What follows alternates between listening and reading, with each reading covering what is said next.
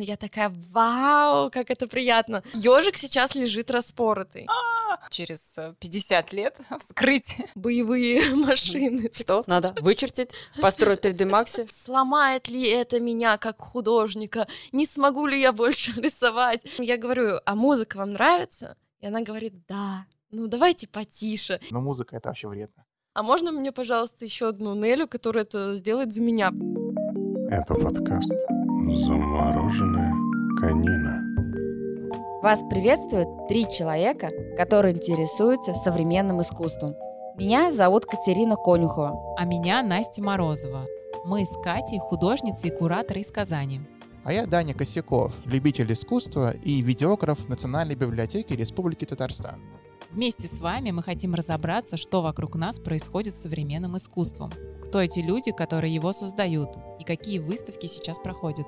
Мы не искусствоведы. Для нас подкаст – это возможность задать простые и порой глупые вопросы, пообщаться с такими же неравнодушными гостями, поразмышлять вместе с вами, зачем искусство нам нужно и что с ним делать. В первом сезоне мы поговорим именно о нашей с Настей выставке «Точка отсчета», которая проходит сейчас в торговом центре «Мега Казань». На ней представлено 13 инсталляций с участием 14 локальных художников. Мы постараемся пригласить каждого из них и поговорить о его искусстве. Всем привет! Привет! Приветики! Сегодня у нас в гостях художница Неджи 201. Всем привет! Так как мы эту художницу давно знаем, очень близко, мы можем ее называть Нелли. Можно? Вам можно, да. Отлично. А, я в двух словах расскажу, чем Нелли занималась э, этот год. Этот список очень длинный, приготовьтесь. А, персональная выставка в Белово Арт Gallery. Групповая выставка в смене, кажется, будет выставка. А, участие в бестиарии в галерее Хазине, и к ней еще была приурочена инсталляция в переходе.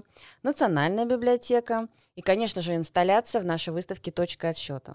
Ну и закономерный вопрос. Нелли, как ты все это успеваешь? Здесь есть много ответов на этот вопрос. А, один из них — это как и у моих интервьюеров, это прекрасное архитектурное образование, которое учит еще и таймингу, а, которое помогает тебе справляться с дедлайнами и хорошо чувствовать время. И, конечно же, это эксперименты со своим сном и со своим режимом. Я пробовала разные в своей жизни. И в прошлом году, как раз-таки летом, я пробовала режим, он длился у меня 50-60 дней примерно, а, когда ты встаешь каждый день в 5 утра и пробуешь жить э, совершенно в новом ритме. За это время было сделано очень много дел, особенно тех, которые я все не успевала сделать, а, потому что когда ты встаешь в 5 утра и хорошо планируешь свое время, где-то до 12 ты успеваешь переделать кучу дел, и потом делаешь дополнительные дела.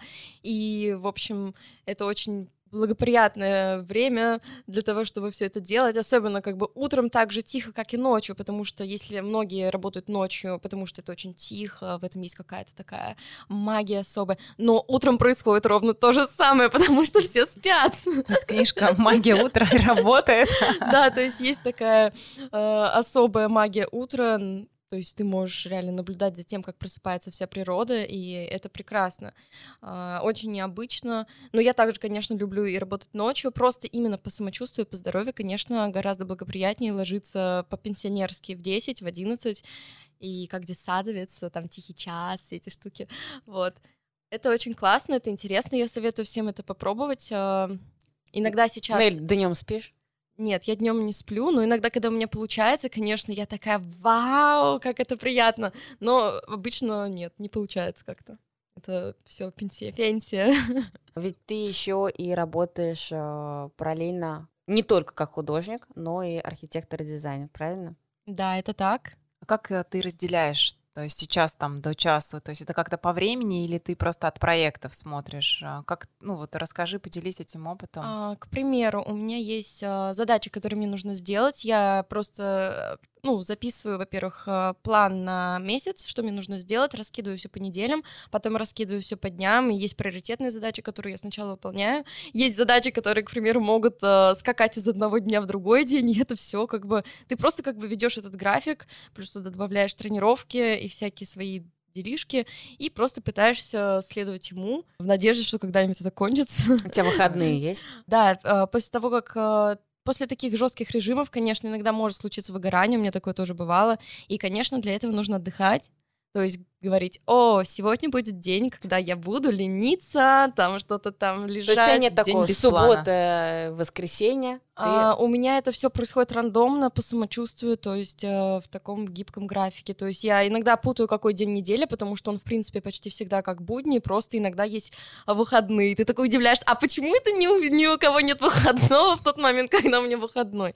Это интересно. Да, мы тоже, кстати, путаем э, недели, потому что очень часто работаем и в будни, и в выходные, как, например, сегодня, Да, сегодня у нас воскресенье воскресенье. вечер. Да.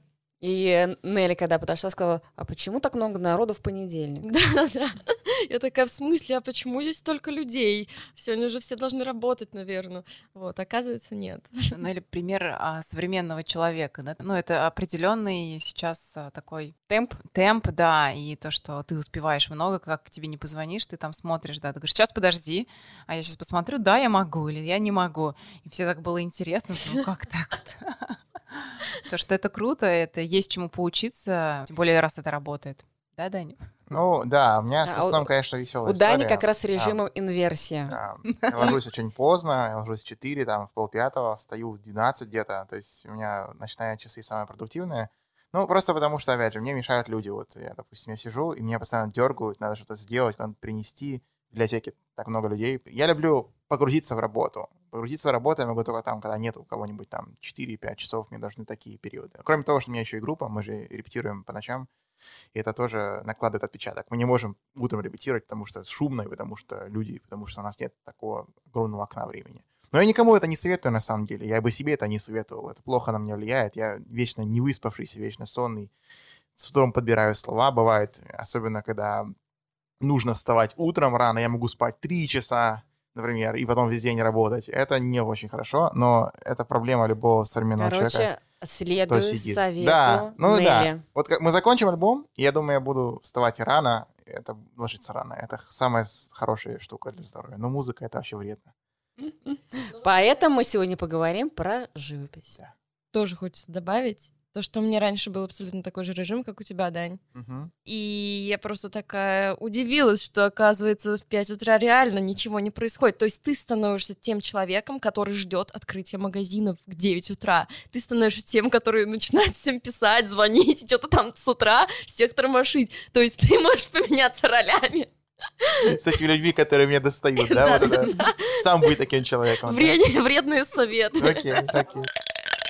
Нель, расскажи про свою инсталляцию, которая сейчас э, можно увидеть в Миге а, «Жираф в лесу». Можешь э, рассказать еще какие-то истории, предыстории, как ты к этому пришла, а, вот.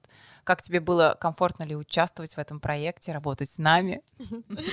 Конечно, было супер э, классно с вами работать. Мы уже не первый раз э, работаем вместе, и мне кажется, классно находим контакты. И все происходит так очень так организованно, такая сходка архитекторов, художников, такие супер гибриды, которые со стороны такие, о, это, наверное, такие летящие художники, а тут такие боевые машины. Что? Надо вычертить, построить 3D Max, что? Конструктив, а мы тут. Да-да-да-да. Да. Мы недавно с Катей говорили, что если бы это была не Неля, то, наверное, другому художнику мы бы, наверное, не позволили жирафа такого большого, такую идею реализовать, потому что ты как раз а, вызываешь доверие во всех смыслах, то есть такая как бы опора. Вот расскажи про жирафа, потому что он нас удивил, мы, конечно, долго сопротивлялись, но доверились именно благодаря твоей продуктивности, вот как ты ведешь э, проекты другие, да, с которыми мы пересекались. Спасибо. Вот расскажи про жирафа. И, и про идею тоже, потому что идея тоже классная. Спасибо. Я помню, когда мы начали организовывать все, когда вы меня позвали на эту выставку. Вам очень понравилась картина под названием 203, она такая желтая, и у многих людей она вызывает ассоциации радости, мне кажется, даже напоминает о детстве. Но так как я автор этой картины, конечно, я знаю, что немного другое закладывала в нее, и поэтому как-то сразу я хотела от этого отказаться, потому что могло бы быть какое-то противоречие, получается. Я не могу точно сказать, как прошла идея с жирафом. Мне нравятся очень сильно животные, вообще все. И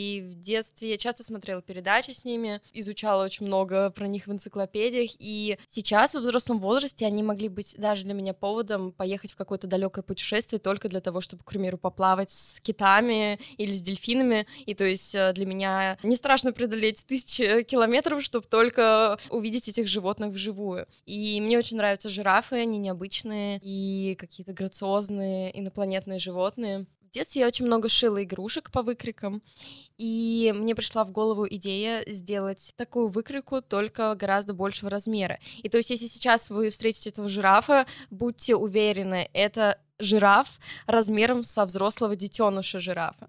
Получается, 3 метра, да? Да, три с половиной метра. Я помню, мы с Настей смотрели, подбирали именно это, типа, ребенок жирафа, взрослый жираф. Какой именно этот жираф? Да. И, наверное, эта инсталляция не давала покоя нам где-то полгода, потому что мы все очень переживали за конструкцию. А, иногда ночью, я помню, с Анастасией просто полночи лежали думали об этом, и потом утром списывались в истерике, что mm-hmm. вот так или так, или так, или так, а потом опять собирались такие, ну вот, вот так или так, и постоянно, короче, все это обсуждали. И при этом все равно было чувство, что все будет хорошо, потому что мы взрослые, ответственные люди, классно все сделаем. Вот. Слушай, Нель, а ты можешь раскрыть один секретик? Нет. А, в инсталляции там у тебя в описании говорится, что в жирафа, возможно, зашит секретик. А, во-первых, э, можешь рассказать, откуда взялись эти секретики, они уже тебя э, с самого детства преследуют, вот. Но, может, ты все-таки расскажешь, что-то вшито жирафу или нет? Будет на этом подкасте. Только здесь вы можете узнать, что там. Все началось с того, что в 10 лет я сшила маленького ежика, которого я всегда брала с собой. Мне пришло в голову, конечно же, устроить себе веселый сюрприз, когда я буду взрослой. Я зашила в него послание себе взрослой и некоторые вещицы. И получается, пару лет назад я решила, что время пришло, я решила его открыть, и когда я увидела, что внутри, вместе с запиской еще лежало маленькое плюшевое сердечко и ключик, я была, конечно, в шоке, потому что как э, такой десятилетний ребенок э, мог написать такие умные вещи, это было, конечно, странно. Поэтому... А что было написано? Что? Ой, конечно, я не могу сказать, что было написано. А ты зашила ежика или он распоротый лежит? Ежик сейчас лежит распоротый. А, а ты будешь в него зашивать что-то Следующее такое, послание. что, что ты прочитаешь через 10 лет? Кстати, это хорошая идея, можно так сделать, да. Это очень интересно. Или ты заложила большое послание в жирафа через 50 лет вскрыть для предков капсула? Да, у нас есть э, фотографии, как мы все а, этого жирафа набивали синтепухом вчетвером, и может быть, вы зашили туда что-то, и мы через 50 лет узнаем, что там все, короче, кто создавал этого жирафа и помогал его именно э, набивать, на самом деле спрятали туда секретные послания. Это вы узнаете в следующем подкасте. К инсталляции с жирафом прилагается видео, где ты провела еще дополнительные эксперименты с 3D принтером и э, изучила еще, как сделать э, видео небольшие, да? Расскажи еще про это чуть-чуть. Да, я сделала сердце жирафа на 3D принтере. Наверное, это один из э, таких уже приятных и удачных экспериментов на по 3D-печати от меня, потому что если ты думаешь то, что ты можешь купить принтер, а, положить его на полку. Сначала собрать, конечно же, по китайской инструкции, потом положить на полку, и он будет печатать тебе с первого раза, конечно. Так это не работает. Э, было использовано очень много пластика, было много ужасных, страшных моделей, и вот э, теперь вы можете посмотреть на этом видео, какое получилось красивое сердце жирафа, по-другому не сказать, потому что большой путь был проделан, чтобы оно было таким, какое оно есть. А еще на экскурсиях, а, когда мы проводили экскурсии, ты рассказала, что благодаря этому жирафу у тебя родился еще какой-то рассказ, целый посвящен этому жирафу какому-то. Ты можешь тоже вот э, рассказать, может быть, и про это направление. И про это направление, то, что не удивляет, да, что Неля такая многогранная. А, рассказать, на какой стадии эта книга а, с иллюстрациями, я так поняла. И, может быть, какую-нибудь частичку, кусочек. Спойлер. А, спойлера, к сожалению, не будет простите меня, пожалуйста. Скажу так, что сказка написана на сто процентов. То есть Ого! это сказка про черного жирафа, она полностью готова. Единственное, она не отредактирована, и у нее нет пока ни одной иллюстрации, только эскизы, которые, получается, я брала из своих снов. То есть, когда ты такой резко вскакиваешь, ты еще помнишь свой сон, а во сне ты там уже столько всего классно увидел, рельеф и такой, ага, по цветам все зафиксировал, заэскизировал, такой, окей, осталось миллион тысяч эскизов, которые нужно привести в порядок. А можно мне, пожалуйста, еще одну Нелю, которая это сделает за меня, пожалуйста? Почему никто не сделает это за меня? Распечатай ее на 3D принтере. Да-да-да. Типа, может быть, э, ну, то есть я вот так раскладываю все это и думаю, свои эскизы, думаю, ну, вот сейчас кто-то сделает за меня эту работу, да? Но почему-то никто это не Но делает. почему-то этого не происходит. Да, и поэтому нужно самоорганизовываться и делать все самому. Ну, жираф это там главный герой, главный персонаж э, твоей сказки, или он какой-то там второе лицо, там, ну, как бы.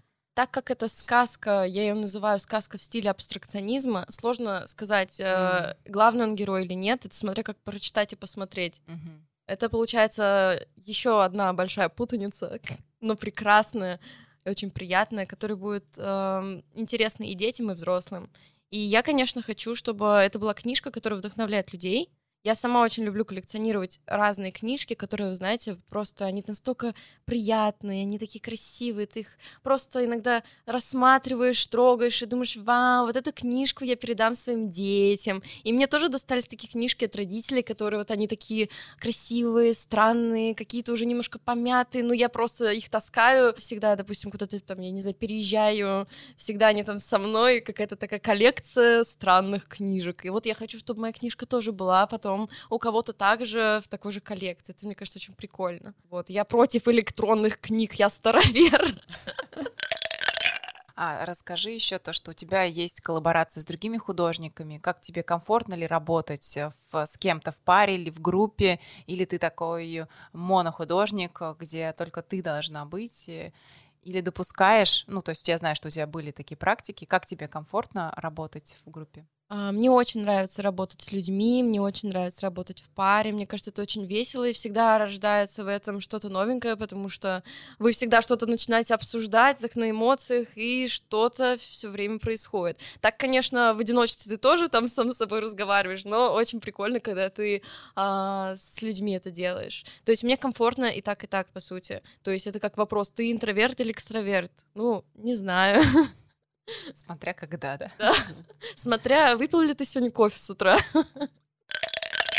А, Я еще хочу задать такой вопрос про твою инсталляцию. У нас в Казани очень мало паблик-арта, мало перформансов, мало инсталляций, когда что-то выходит вне стен галерей, музеев. И мне очень понравилась твоя идея, когда проходила выставка групповая в Хазине, Бестиаре.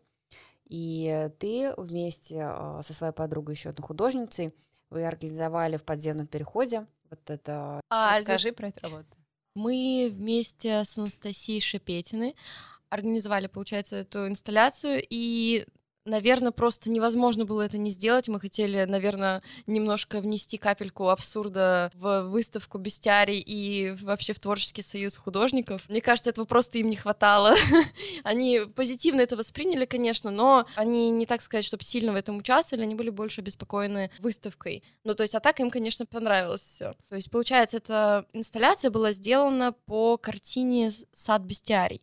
То есть мне захотелось сделать материальное воплощение этой картины, и, конечно, переход оказался, получается, под станцией, станция Ешлик. А как ты Переход. нашла его? То есть ты сама специально его искала или как-то повезло, что вам сказали, вот есть свободное помещение? Конечно, я тоже все жду и надеюсь, когда мне кто-то, короче, допи- дорисует мои эскизы и скажет, Неля, тут есть свободное помещение для тебя, ты хочешь сделать инсталляцию? Но почему-то все время, короче, никто ко мне не приходит. Я не знаю просто, но мне я все же тоже надеюсь, я позитивное мышление, все дела. Вот, в общем, это было так, что уже в июле мы с Анастасией, получается, то есть выставка должна была быть в сентябре, и уже в июле мы договорились, что в переходе Корстена будет эта инсталляция. То есть у нас уже было все так примерно подготовлено, мы должны были заключить договор, и я бегала за арендодателями, получается, все это время.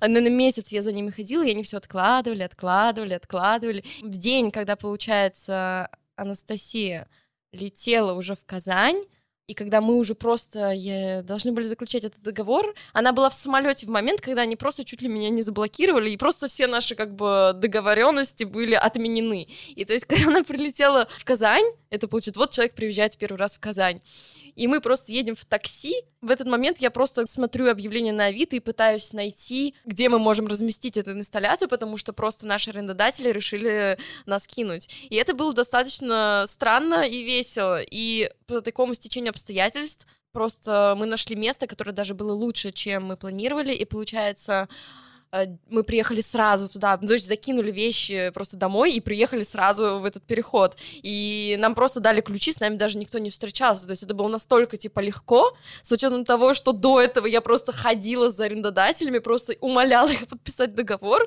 и тут человек просто такой, да, конечно, там вон ключи, возьмите, там вот там, зайдите. А вы сказали, что там будет инсталляция, что вы художники? А мы сказали, как? что там будет выставка небольшая. Но мы, конечно, не говорили все подробности, потому потому что, ну, чтобы на всякий случай э, нам не сказали, что это слишком абсурдно для станции метро Яшлек.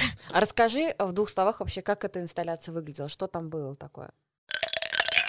Прохожий идет, он идет в метро на работу, он очень занят, и вдруг он просто поворачивается и видит своим взглядом, получается, какой-то оазис, это мираж, получается, то есть это вообще на самом деле может быть или не может, непонятно, что это. Это оазис, настоящий водоем, в котором 140 литров воды. Кстати, мы не думали, что в бассейне так много воды в детском, оказывается, помещается. В котором помещены два живых существа, тигр и змея. И, конечно же, прекрасные пальмы окружают этот мираж. В общем, а, было интересно тоже наблюдать за тем, как люди реагируют на это. Захотелось добавить капельку абсурда в нашу жизнь. Мы просто не смогли удержаться, и я думаю, что это было прекрасно, особенно когда там мы провели диджей-сеты. И одно из видео, которое получилось абсолютно случайно, я помню, Катя даже писала мне, говорила, да, да, да. Неля, кто эта женщина, почему она это делает? На видео пришла женщина. И эта женщина просто захлопывала дверь, хотела, чтобы мы прекратили выступление. И самое интересное, что все в метро, до того, как мы начали играть, я поговорила со всеми людьми, кто работал в переходе. Я им сказала, ребята, сегодня у нас будет концерт в 12, а, приглашаем вас посетить нашу вечеринку. А, у нас там... Это 12 дня, да? Да-да-да, у нас там есть бассейн, а, если что, если хотите послушать музыку, приходите к нам. И все таки да, конечно, здорово. То есть я со всеми поговорила, все такие, все клево.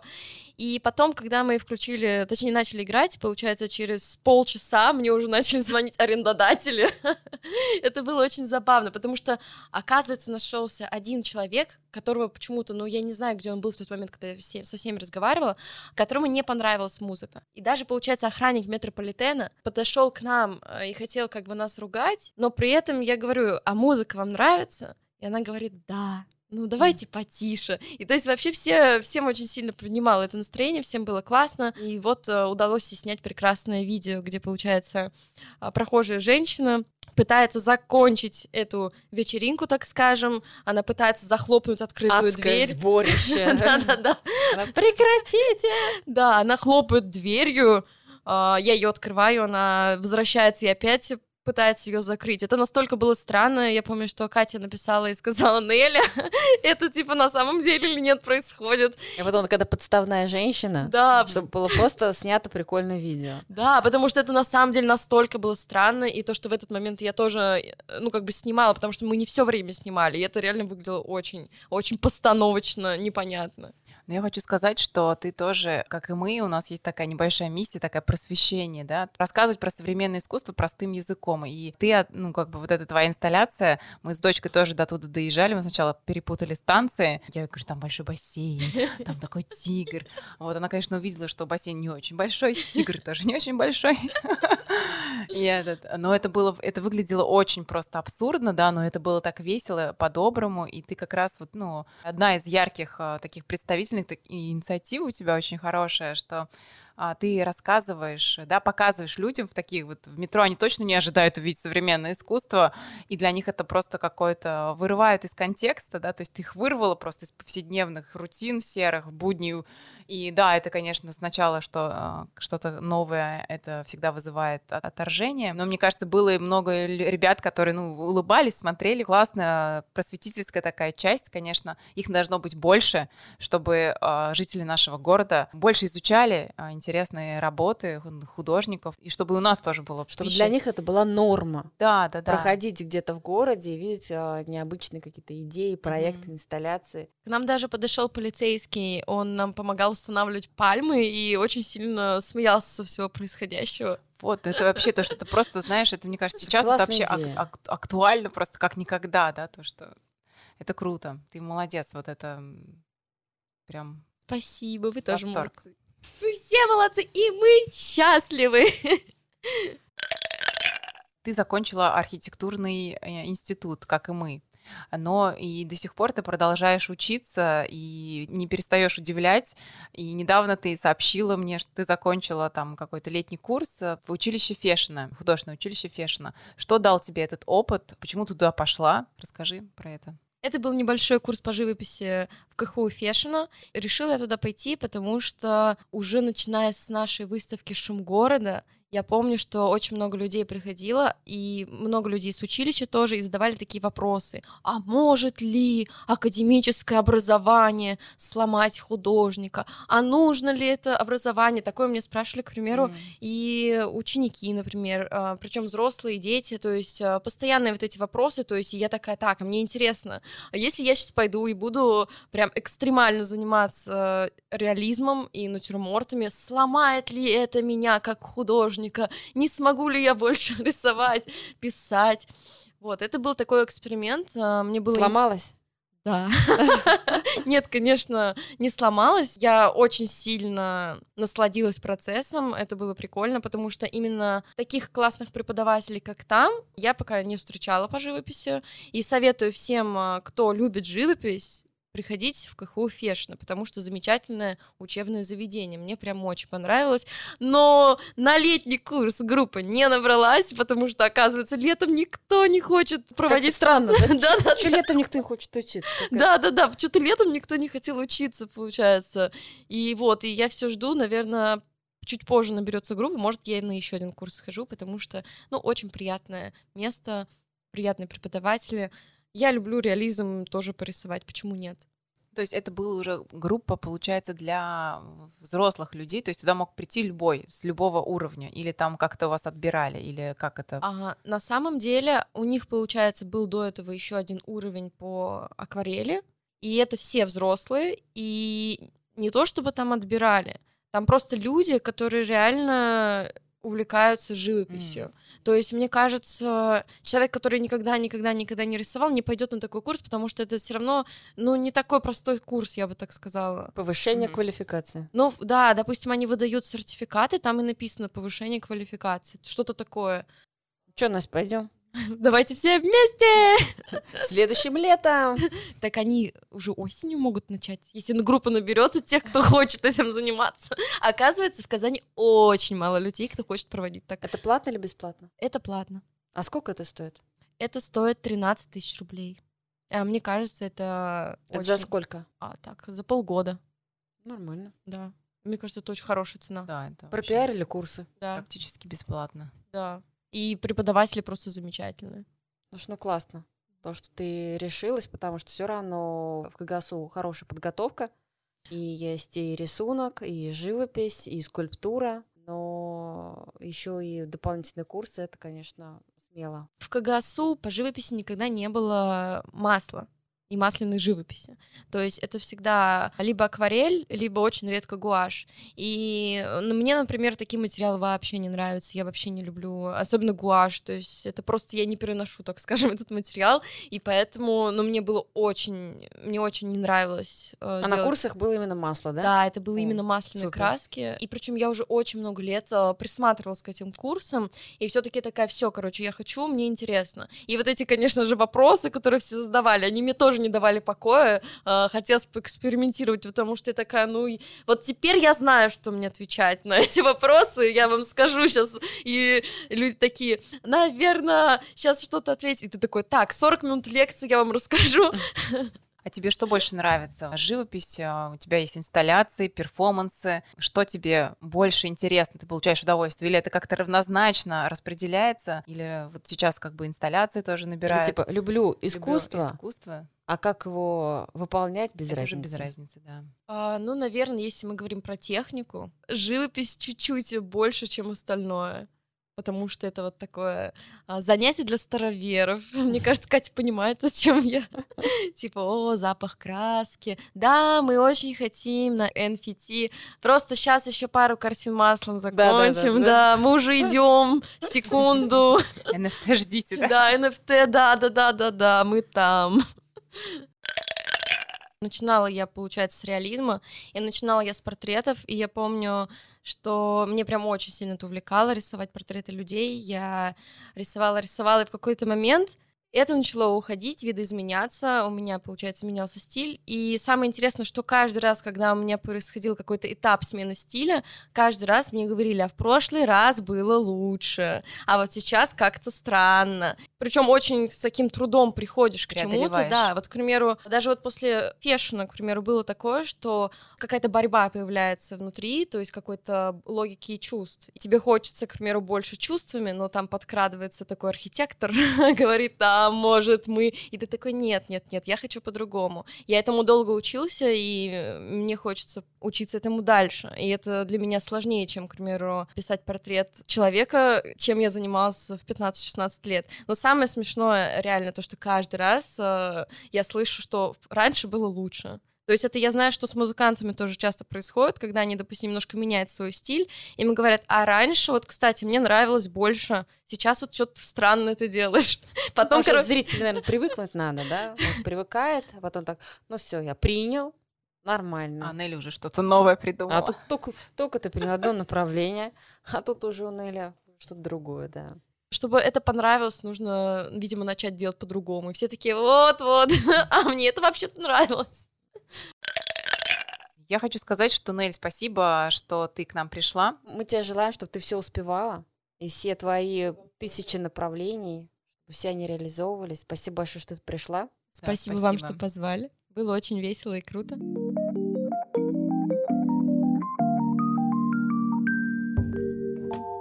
А помогают нам создать подкаст Даня Косяков, видеограф Национальной библиотеки РТ и музыкант группы «Юсей».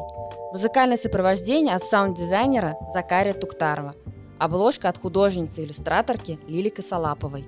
А также спасибо Меге за помощь в записи подкаста и предоставлении студии. И телеграм-каналу Art News Казань за информационную поддержку.